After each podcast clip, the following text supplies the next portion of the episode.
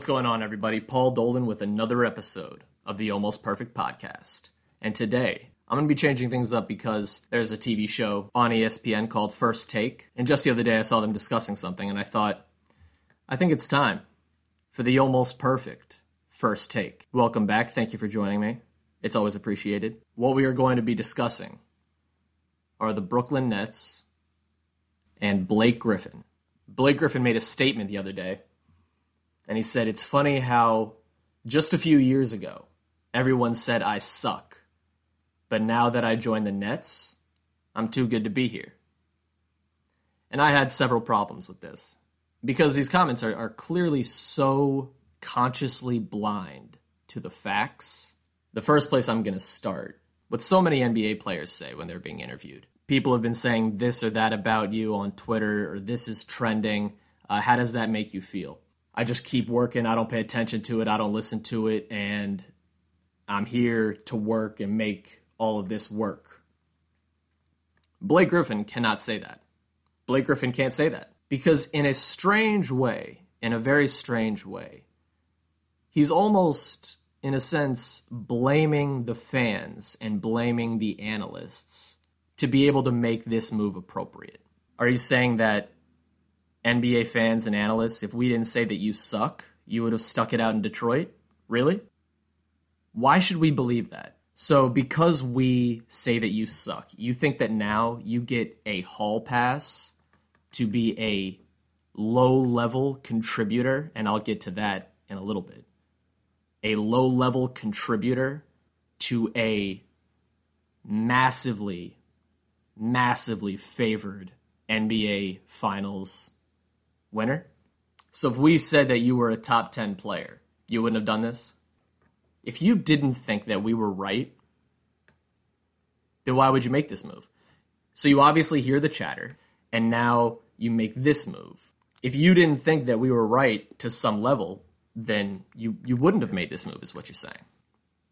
Because if your rationale for this move is that you do suck, and so you can join this team, and so that you can get a ring, and you can just ring chase, and everything is going to be fine, then you do take it to heart. You do take the criticism to heart. You do believe the criticism. You do hear the criticism. You're keeping your ears to the ground, and you're listening to what people want to say about you instead of changing their minds yourself. Let me be clear. It's not a bad thing to care about what other people think about you. It's an empty place to find happiness, but it's not a bad quality to have necessarily. But understand that your rationale is done in complete bad faith with the facts. You think you're a top 20 player, top 10 player probably even. And now you're going to go over to the team with three other of the top 10 players in the league, and you don't think that that's going to be overwhelming odds? Like, are you crazy? What are you talking about? Like, what are you actually talking about when you're saying this? Because nothing what you're saying is adding up, Blake. And you think that just because you get that ring now, everybody's going to shut up about you? That's simply not true. People will talk about you more than ever before, most likely. Because if I had to bet, you'll never openly talk about your final stats. I'm going to assume 9.5 points, 3 rebounds, and an assist and a half, probably. And you want to compare that to the three people that will together most likely average 100 points per game in the finals. So what you're going to do, Blake, is you're going to be in the position where the Nets win a championship and all you get from it is jewelry. You shouldn't hold the trophy. You shouldn't be at the parade. You will have a ring with more diamonds in it than beads of sweat that came down your face during the finals. I don't mean to be harsh. I don't mean to be harsh, but that's what's going to happen. The Nets will win a title. You will have not won the title. You will get jewelry. They will get a title. And this brings me directly to my second point. It seems like in the sports broadcasting world, we have put so much of an emphasis on players winning a championship that inevitably this became the consequence of it. But I'm actually going to ask a more philosophical question here. And in a sense, the question really is, what came first, the chicken or the egg? I know, deeply philosophical, right? So I'm going to pose the question, what came first? the championship or the champion? And it seems like in every sports outlet imaginable, the champion only comes from the championship. I am here today to tell you that everybody has it reversed. And Blake Griffin is the prime example of that. This isn't meant to be taken literally. However, it points to something very important. And here's an example of it. We talk about Kobe Bryant on this podcast all the time. When did Kobe Bryant become a champion? And my answer is, Kobe Bryant became a champion when he was 14 years old, waking up at 5 a.m. and going outside to take 200 jump shots before class began. Kobe Bryant became a champion when he was shooting outside at 11 p.m. when all the lights were out and everybody else had gone home. LeBron James became a champion when he started learning and studying the game as if he was at Harvard. LeBron became a champion when he was at the park at 5 a.m. shooting jump shots before going to school. Tim Duncan was a champion back at Wake Forest when he was practicing more than everybody else on his team combined. D. Wade was a champion before he won a championship. MJ was a champion before they won a championship. Shaq was a champion before he won a championship. Go down the list. So it seems to me that Blake Griffin, you want the jewelry and none of the glory. You want the award and not all of the work. And most importantly, you would rather win through other people than make it yourself. And in a world where the main theme is competition, you can't respect that. You can't respect that. So this is the difference between winning a championship and being a champion. If they win the title here, Blake Griffin is in no way, shape, or form a champion. He'll have a championship. Congratulations. Can't take that away from you. You'll be on that roster on Wikipedia forever. You want to be somebody that is just looked up at on a screen 80 years from now? Some new casual NBA fan says, "Oh, wow, they had Blake Griffin. Let me look at his highlights." You know where all of your highlights will be from? They'll be from LA. And so even they, in the future, will say that, "Oh, you know, when they had him, he kind of sucked, actually." So even to go to an earlier point about you hearing this and almost even agreeing with it to a certain extent, now you can't even run away from it because you've bought into it and you've acted upon it. And because of all of that, now this is what you're going to be known as. The thing that hurt you the most is now what you're going to be known for. I mean, I could be on the bench too. You think I would imagine myself as a champion if I was on that bench? Jeremy Lin, prime example here. He says he doesn't even like having won the NBA championship while with the Toronto Raptors because it was either he didn't come into the game at all during the finals or he played like a total of 7 minutes or something. And he says he cries about it. And that is something far and away more respectable and honest than what Blake Griffin is doing here. Jeremy Lin can at least acknowledge the fact that, no, he didn't earn the ring. He got the ring. He didn't earn the ring. But the absolute gall of Blake Griffin to just smile and act like, "Ah, oh, you know what? Yeah, y'all can hate me. I'm a champion. I'm a champion in the making. I'm a champion in the making." You don't respect the game. You don't respect the process. You don't respect the effort. And you don't respect what made the greatest players really great. Struggle. Losing. You have two reactions from anything. Fight or flight. In the words of Rafiki, you can either run from it or learn from it. "Ah, you see? So what are you going to do?" Simba learned. He took his stick, then he started running to face his problem. Blake Griffin, on the other hand, didn't learn from his defeats, did not learn from his losses, and as a matter of fact, envied his losses to the point of not working harder and instead copping out. Would Kobe Bryant have done something like this? Sure, maybe not a fair comparison. Kobe Bryant was not even in the same league as Blake Griffin. Another thing that's coming to my mind, quote from Damian Lillard during the bubble, when he was in the middle of his beef with Paul George and Patrick Beverley. He tweeted out something like, to Paul George, he tweeted out, "Keep running from the grind, you boys is chumps." That speaks perfectly to this. Keep running from the grind. This is more than giving up. It's a higher degree of giving up. This is the guy, you know who this is. This is the guy in college when you have a group project, a 5-person group project. There's always the one person who doesn't do the work and just shows up when they have to present. The whole team gets an A, and so does he. It's the exact same thing. Blake Griffin is the lackey of group projects. It's exactly what he is. And, again, is in no way a champion for having this championship. In my opinion, if anything, he's further away. And lastly, Blake, you have to understand that this is contextual. And I'm really not going to treat you like you're some like absolute barbaric idiot, okay?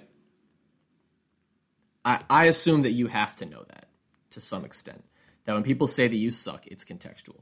You understand that you've been in the league for 10 years.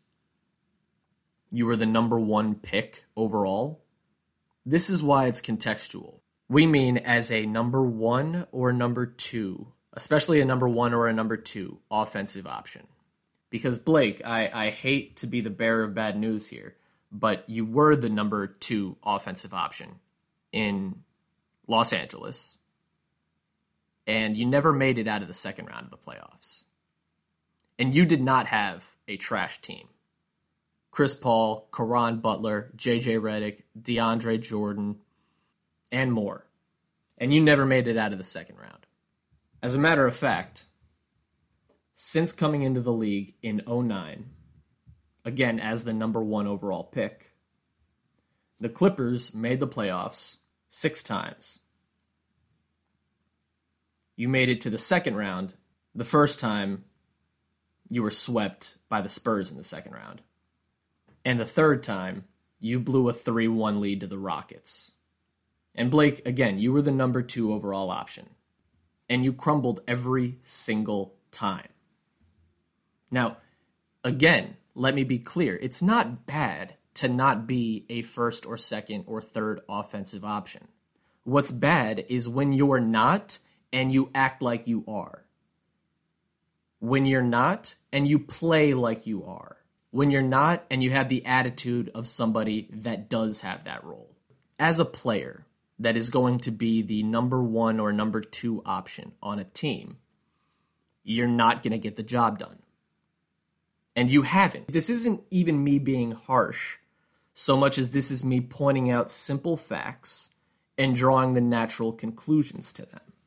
And then to make things worse, as if they aren't bad enough already, you leave LA and you go to Detroit, where you're clearly the number 1 overall option. You wanted to go somewhere, be the man, have a team built around you, and then have success. I hate to break it to you, Blake, but you didn't last 3 seasons under that kind of a role. The role you wanted, the role you thought you deserved, and the role that you wanted to have all along. Be the man. Bring success. In your first season with Detroit, this is again the half season, you played 25 games, and you averaged 19.8 points, 6.6 rebounds, and 6.2 assists. Now again, let's be clear. You wanted to be the number 1 option. Tell me a competitive team in the league.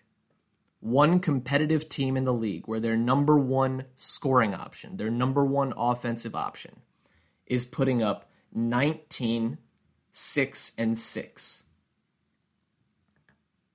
As the number one overall option, you're putting up number two offensive overall options.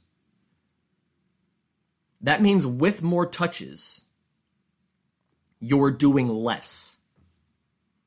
19, 6, and 6 wouldn't even be all that bad for a number two option. I'd be, kind of pleased with that. I'd want more scoring, but I'd be kind of pleased.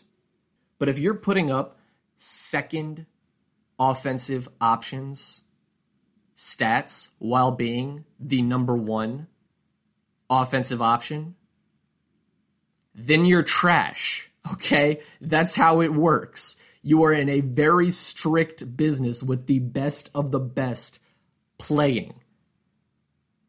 This is where champions are made. This is the difference here. Now, your first full season with Detroit, you played 75 games. And hey, you averaged 24.5 points, 7.5 rebounds, and 5.5 assists. You know what?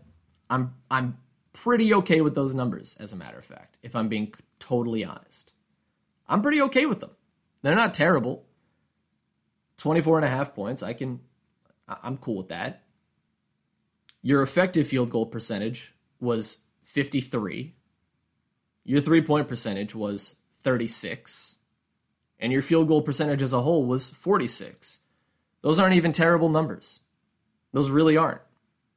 But the thing about a number one option, the thing about a champion, it's not done in one season. It's not done in one game.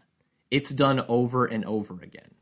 And so if we just jump to the very next season, it's the 2020 season, so there are some asterisks here. For example, you only played in 18 games. Your points per game dropped by 9. You're at now 15.5 points per game. Total rebounds, 4.7. Total assists, 3.3. Effective field goal percentage, 40. 3-point percentage, 24. Field goal percentage, 35. Every number dropped. Every stat dropped. You're the number one option. You're 30 years old. That's what you can put up. That's what you can put up. And in your 24 games for Detroit this season, your stats went to 11.5 points per game, 5 rebounds a game, and 3.5 assists a game. This is why we say you suck, Blake Griffin. This is exactly the reason why we say that you suck. And also, moreover, why you're so easy to hate also. Let's just be real. 4 games into your career with the Brooklyn Nets, you're averaging 8 points, 1.8 assists, and 4 rebounds in 18 minutes. So is this what you want? You want to get a championship for playing 18 minutes a game and scoring 8 points a game? That's what you want as your contribution? And this isn't even the main reason. I'm going to get into the main reason now, the absolute worst part of this whole thing. Let's take a look at the Brooklyn Nets roster. I'm going to name all the players that they have first that are clearly a higher priority on offense, a higher offensive option in front of Blake Griffin. I'm going to name all those people first. And then second, I'm going to name the people that it's debatable. This is in no particular order. Number 1, LaMarcus Aldridge. Number 2, Kevin Durant. Number 3, James Harden. Number 4, Joe Harris. Number 5, Kyrie Irving. So already, Blake Griffin is right now behind those 5 people, which means he would be the 6th offensive option. However, I would also make the case for Spencer Dinwiddie. Very good player. Almost single-handedly took the Nets to the playoffs last year without KD or Kyrie. And also, I would make the case for Jeff Green. He can at least shoot the three better. Blake Griffin looks so mechanical when he's shooting. He damn near looks like Ultron trying to shoot the ball. It's so mechanical and awkward. Jeff Green can at least spread the floor, and he can still jump also. He might even be more athletic than Blake Griffin now at this point. So if all those players were in front of Blake Griffin as an offensive weapon, let's recap. 1, LaMarcus Aldridge. 2, Spencer Dinwiddie. 3, Kevin Durant. 4, Jeff Green. 5, James Harden. 6, Joe Harris. 7, Kyrie Irving. That would make Blake Griffin the 8th offensive option. The 8th offensive option. The number 1 overall pick is now the 8th offensive option. And this is, again, why we say that you suck, Blake Griffin. Because, number 1, you're the 8th offensive option. That's trash in the NBA. But number 2, I'm just going to pull up 3 other teams, and I'm going to talk about what their 8th offensive option is and compare and contrast it to Blake Griffin. I chose these teams totally at random. So number 1, Denver Nuggets. Again, in no particular order, their offensive options are Will Barton, Aaron Gordon, Nikola Jokic, Paul Millsap, Jamal Murray, Michael Porter Jr. That makes 6. I would say JaMychal Green and Monte Morris. It'd be a coin flip between Monte Morris and PJ Dozier. But that means that Blake Griffin is the Monte Morris of the Brooklyn Nets. He fills that exact same role as Monte Morris does. And this isn't to say he's as good or as bad as Monte Morris is. I actually think Monte Morris is a pretty good player. But Blake Griffin, you're better than that. You're much better than that. And that's the problem here. To have you as an 8th offensive option is just absurd. Let's look at Milwaukee. Again, in no particular order. Giannis, 1. Dante DiVincenzo, 2. Drew Holiday, 3. Chris Middleton, 4. Bobby Portis, 5. PJ Tucker, 6. I would say Brooke Lopez, and then Pat Connaughton. And Pat Connaughton's a pretty good player. But Pat Connaughton is also averaging 6.9 points per game, 4.7 rebounds, and 1.4 assists. That's what you're going to be looking at, Blake. Those are the numbers. You're already only averaging 8 points in 18 minutes or whatever it is that I said before. What I would really love, what I would really love is that if in a post-game press conference one day, Blake Griffin just starts saying, I think I should be getting more touches. I'm a better offensive player than this. I can contribute in more ways. I think I need the ball more. If he starts complaining about touches and minutes and games played even, possibly in the future, he'll never live this down. Never. What would be even more impressive, in an ironic way, is that if he starts seeing garbage time minutes, if Blake Griffin starts seeing garbage time minutes when Brooklyn's up 25 with 2.5 left in the game, I don't know if I'll ever stop laughing. I'm serious. I don't know if I would ever stop laughing at that. And watch him also pat his stats like he's the only one who's going to be shooting during that time also. And he'll be looking down on the players that he's playing with. Meanwhile, they're a direct reflection of who you are, Blake. So far, Blake Griffin is the Pat Connaughton and the Monte Morris of the Brooklyn Nets. Now let's look at the Miami Heat, the defending Eastern Conference champions. In no particular order. 1, Bam Adebayo. 2, Jimmy Butler. 3, Goran Dragic. 4, Tyler Hero. 5, Victor Oladipo. 6, Duncan Robinson. I might say 7 is Andre Iguodala, and then I might say 8 is Bielica. Bielica, maybe Kendrick Nunn. And Bielica, again, isn't a terrible player. I've even said on the last episode, I'm actually somewhat of a fan of Bielica. But again, Bielica and Blake Griffin should not be in the same conversation. They shouldn't be. But Blake, you have now brought this all upon yourself. If you welcome the hate, which you clearly do from making this move, and at the same time are affected by the hate and hear it, take it in, and absorb it, and you've gone out of your way to make this move and do this instead of going to any other team, then I don't know what you're really trying to accomplish here other than get jewelry. I don't know. Because you're not going to be anointed a champion after this. You will not be. You will be ridiculed, if anything.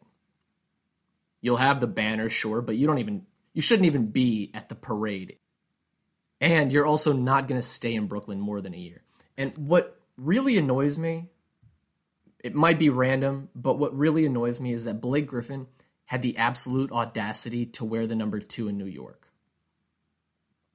Blake Griffin is the antithesis of Derek Jeter. And he's wearing his number?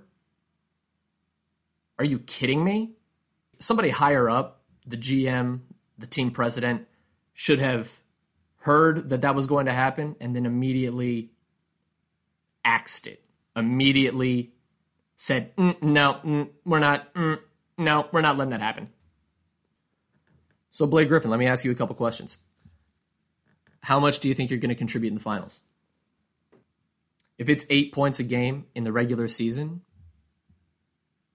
it might be 5 in the postseason. It might be 5 in the finals. It might be 8 minutes of finals action per game. And if you think playing 8 minutes a game, 10 minutes a game in the NBA finals and contributing, I'm saying it right now, anywhere from 5 points per game to 10 points a game. If you think contributing that after playing only 2.5 months with that team, if you think all of that mixed together, all of those factors combined equal champion, then you simply do not understand competition. You don't understand competition. And worse than that, you are depriving every other NBA fan of competition. I was never even that much of a fan of you, but you were better than this. It makes it very clear to me, at least, that this makes you lower than a role player. You're a fill-in player at this point. It shows me that you don't think you can win a title, that you don't think you can bring a team a title. It shows me that you don't think you can even be a key contributor in a finals, on a championship team. It shows me that you've given up on yourself and you've given up on the grind. You've given up on the work and you've given up on the effort. You just want to be handed the ring. You could have been a nice piece for a team like Phoenix, a young team. Maybe Chris Paul wouldn't have you. Totally possible. I grant that. Just naming some teams. Could have been nice for Sacramento with that young core. Could have been good for the Hornets, the Celtics, the Hawks. Who knows if they would have taken you. But nobody would be this upset with you if you had gone to any one of those other teams. Imagine if you went to the Hawks, who are currently in 6th place. Imagine if by the time the season was over, you brought them all the way up to 3rd. You brought them to the second round of the playoffs and they lost in 7 games to, let's say, the Bucks. Do you realize how high your stock would go? You're shorting your own stock, so to speak, by doing this. Imagine if you went to the Bulls. They're in 10th place. Imagine if you brought them all the way to 6th so they didn't even have to play the play-in game to the playoffs. Who knows if it would have happened, but imagine if you did that. All this shows, as I said, is that you have quit on yourself, you've quit on the NBA, you've quit on competition, you've quit on the grind, you've quit on the hard work, and you quit on losing. But not only did you quit on losing, you quit on losing and put the burden on somebody else's shoulders. It was too much for you to carry. It's too much for you to carry. If you think that you're going to average more than 10 points per game in the finals, and if you think that averaging 10 points per game in the finals makes you anything more than a forgotten teammate 12 years from now, you are the trivia question. Name the 5 players on the team. Name the 5 players on the Brooklyn Nets when they won a title in 2021 that all had over 5 All-Star game appearances. You're the player that people in the future are going to be like, who was that? Yeah, I know. Yeah, absolutely. It was Kyrie, KD, James Harden. They got LaMarcus late. There was another guy, though. You're the guy that makes the question difficult. After being a number 1 overall pick, after being the heart of Lob City with Chris Paul, you couldn't handle it anymore. You couldn't handle losing anymore. So you got somebody else to bail you out. You could be a decent 4th option on offense. A decent 4th option. But you didn't settle for 4th option. The Brooklyn Nets went from the big 3 to the Fantastic 4. And now it's the Fantastic 4 times 2. And you're the last person on that list. You are the equivalent of an extra in a film. And I don't mean an extra that has like 2 lines or something like that. I mean a passerby extra, a walking passerby extra. That's what I mean. I mean a guy who is in the frame for all of 1.2 seconds and then has that frame hung up in their living room wall thinking that that's them making the big time. You have never been further away from the big time than you are right now, Blake. But I think I have nailed this coffin shut. And that's all the time that I have today. So, thank you for joining me. I appreciate it. You came to this Brooklyn Nets / Blake Griffin hate session, and you know what? It was therapeutic. I feel good about it. I think our conclusions should be that Blake Griffin is not a champion. He'll have a championship without being a champion. He wants the deck stacked in his favor. He doesn't understand context, evidently. He believes what people say about him. He listens to it, he hears it, and absorbs it. Please let me know if I am way off on Blake Griffin. Totally possible, I grant it. Let me know if I didn't dig into him enough. Let me know what you think comes first, the champion or the championship. Let me know what stats you think Blake Griffin will put up as a Brooklyn Net, and if he even is staying as a Brooklyn Net next season. And if he's not, where is he going? And last but not least, let me know what you thought of the podcast. It's always appreciated. So until next time, I am Paul Dolan. This is the Almost Perfect Podcast, and I will see you next time. Peace.